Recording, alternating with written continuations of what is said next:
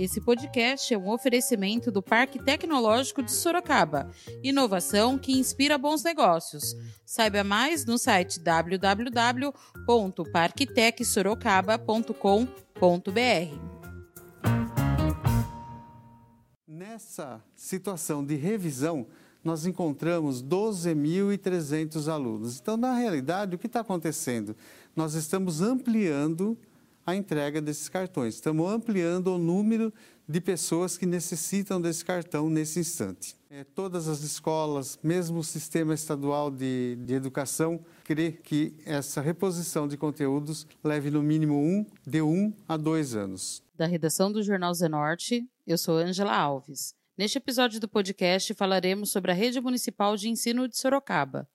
Hoje é quarta-feira, 1 de julho.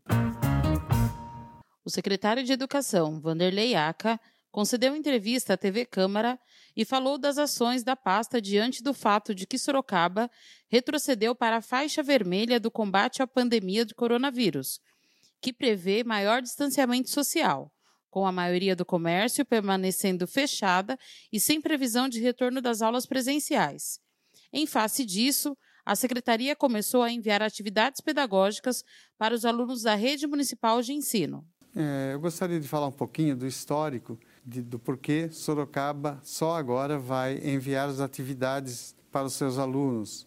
É, o histórico é que quando começou essa pandemia, lá no mês de março, abril, nós tivemos uma reunião conjunta Secretaria da Educação, Conselho Municipal de Educação, Sindicato dos Funcionários Públicos Municipais e também a ASPANS, que envolvem o magistério da nossa cidade. E nessa reunião ficou determinado que até o dia 30 de junho, portanto, até amanhã, Sorocaba não faria atividades com a intenção de reposição de aula ou de carga horária, e sim atividades para que os alunos não perdessem o seu elo com a escola.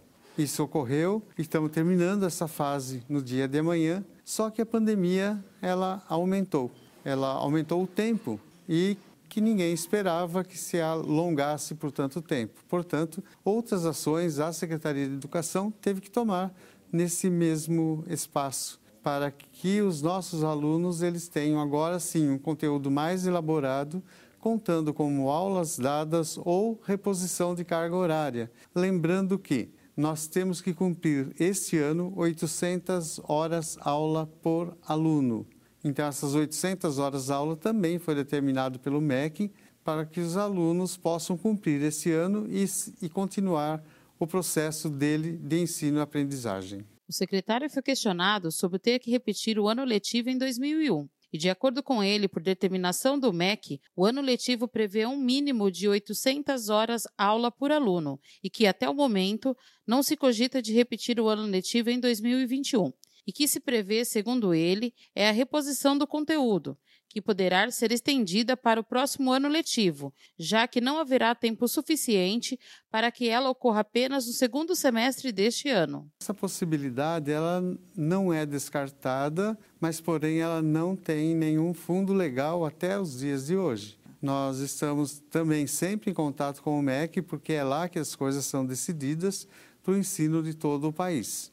Mas eu acredito que essas crianças elas deverão ter sim uma reposição de conteúdos. Essa reposição de conteúdos não vai ser suficiente este, este ano, com essas, com essas horas que nós estaremos trabalhando, não será suficiente para cobrir toda a falta de conteúdo que eles tiveram até então. Porém, é, todas as escolas, mesmo o sistema estadual de, de educação, crê que essa reposição de conteúdos leve no mínimo um, de um a dois anos porque houve um prejuízo aí significativo na aplicação dos conteúdos. Vanderlei Aca disse que as escolas municipais estão sendo orientadas a elaborar conteúdos através da internet ou da televisão. No caso das famílias que não dispõem desses meios, elas estão sendo orientadas a buscar o material de estudo na escola de seu filho. O programa das atividades não presenciais, nesta semana aqui estaremos orientando cada escola, cada unidade de ensino para que use de tecnologias por elas mesmo feitas. Essas tecnologias são, pode ser internet, pode ser TV, enfim, aquilo que for possível, né? Nesse instante, nós estamos preocupados realmente com a melhor condição de estudo que os nossos alunos possam ter. Mas nós sabemos também que tem muitas famílias que não dispõem nem de internet e nem de televisão. E aí, então, essas famílias deverão ir até a escola dos seus filhos para retirar o material de estudo. Mas eu quero frisar muito bem que não precisam ir à escola antes da escola chamar. De uma forma ou de outra, a escola vai fazer comunicação com todos os seus alunos e nessa comunicação a escola é que vai determinar as atividades que deverão ser retiradas da escola para esse período. O secretário falou também sobre a migração de alunos da rede privada para a rede pública de ensino e lembrou que esse é um direito do aluno e afirmou que a garantia dessas vagas é feita em conjunto com a Secretaria Estadual de Educação realmente está existindo um grande número de procura de alunos que estão migrando da rede particular para a rede pública. Essa migração ela acontece com a inscrição do aluno para a transferência. E como nós trabalhamos em conjunto com o Estado, a partir do primeiro ano, esses alunos deverão ser encaminhados ou para as escolas estaduais ou para as escolas municipais mas é um direito do aluno de estudar numa escola pública. O secretário também falou sobre o cartão Merenda Social, que começou a ser distribuído e logo no início teve problemas em sua distribuição. Sim, as famílias já estão tendo acesso e eu devo explicar também que houve um problema aí de cadastro dos alunos. Então, a princípio, nós tínhamos cadastrados como aluno que tem a merenda social e inscrição no CadÚnico. Único. Note bem, as duas situações para que o aluno possa ser atendido: Bolsa Família e inscrição no, no cadastro único. Então, 9.843 cartões foram feitos para essas famílias. Porém, havia uma divergência de dados e essa divergência nos obrigou a fazer uma revisão de uma de uma quantidade de cartões que foram impressa indevidamente. Aí, dessa quantidade, cinco, mais de 5 mil já estão recebendo o seu cartão, Hoje está sendo, tá sendo colocado na, na, nesse cartão mais as outras duas mensalidades, dia 29, então totalizando aí três parcelas de 56 reais. Porém, nessa situação de revisão, nós encontramos 12.300 alunos. Então, na realidade, o que está acontecendo? Nós estamos ampliando a entrega desses cartões, estamos ampliando o número de pessoas que necessitam desse cartão nesse instante. E alguns cartões foram cancelados. Esses que foram cancelados, as pessoas, se necessitarem, devem se dirigir à escola, preencher uma ficha e nós estaremos enviando essa ficha para a Secretaria Social, para a CECID, e essa secretaria é que vai fazer a análise através, através da, de, de um contato com essas famílias, fazer uma análise para saber se eles precisam realmente. Se precisarem, estará sendo disponibilizado, digamos assim, uma cesta de, de materiais para essas famílias também. Então, todas as famílias que receberam o cartão e que esse cartão ele foi bloqueado, elas podem procurar a escola e solicitar essa ficha, preencher essa ficha que nós estaríamos enviando para a CECID. Eu digo CECID porque esse cartão, nesse instante, não é um cartão da educação. A educação está é, fornecendo todos os dados possíveis, mas é um cartão social. Então, o valor, esse valor de 56 reais por aluno sai do orçamento da CECID? Ou, é, ou orçamento, orçamento, é fonte 1 da prefeitura.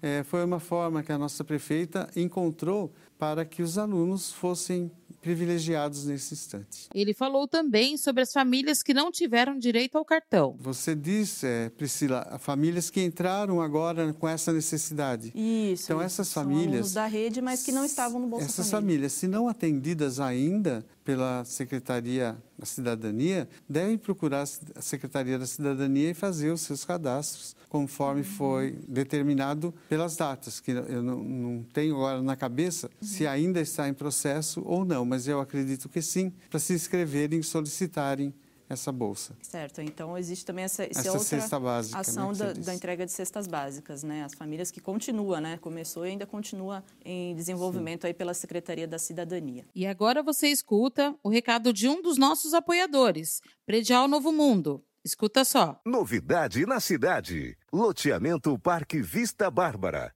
Terrenos comerciais e residenciais a partir de 154 metros quadrados. Um bairro misto totalmente planejado para sua família viver bem.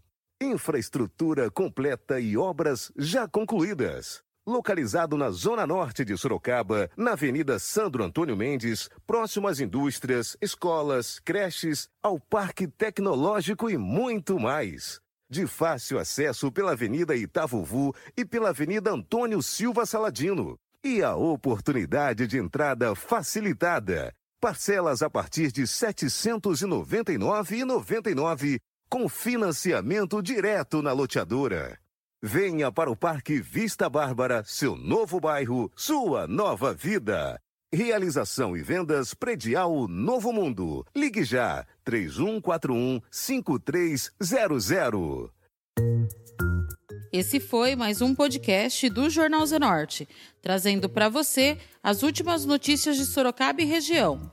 E nós voltamos amanhã com muito mais notícias, porque se tá ao vivo, impresso ou online, tá no Zenorte.